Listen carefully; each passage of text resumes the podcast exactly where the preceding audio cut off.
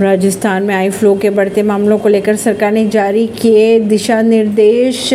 बात करें अगर राजस्थान में तो कंजेक्टिवाइटिस के बढ़ते मामलों को लेकर राज्य सरकार ने दिशा निर्देश जारी किए हैं। स्वास्थ्य विभाग के अनुसार इसके बचाव के लिए लोगों को नियमित तौर पर हाथों को साबुन से धोना चाहिए। संक्रमित लोगों को अपना तौलिया, रुमाल, तकिया व चादर आदि किसी के भी साथ शेयर नहीं करना चाहिए और आगे सेहत को लेकर हिदायतें भी दी है। परवीन सिंह, नई दिल्ली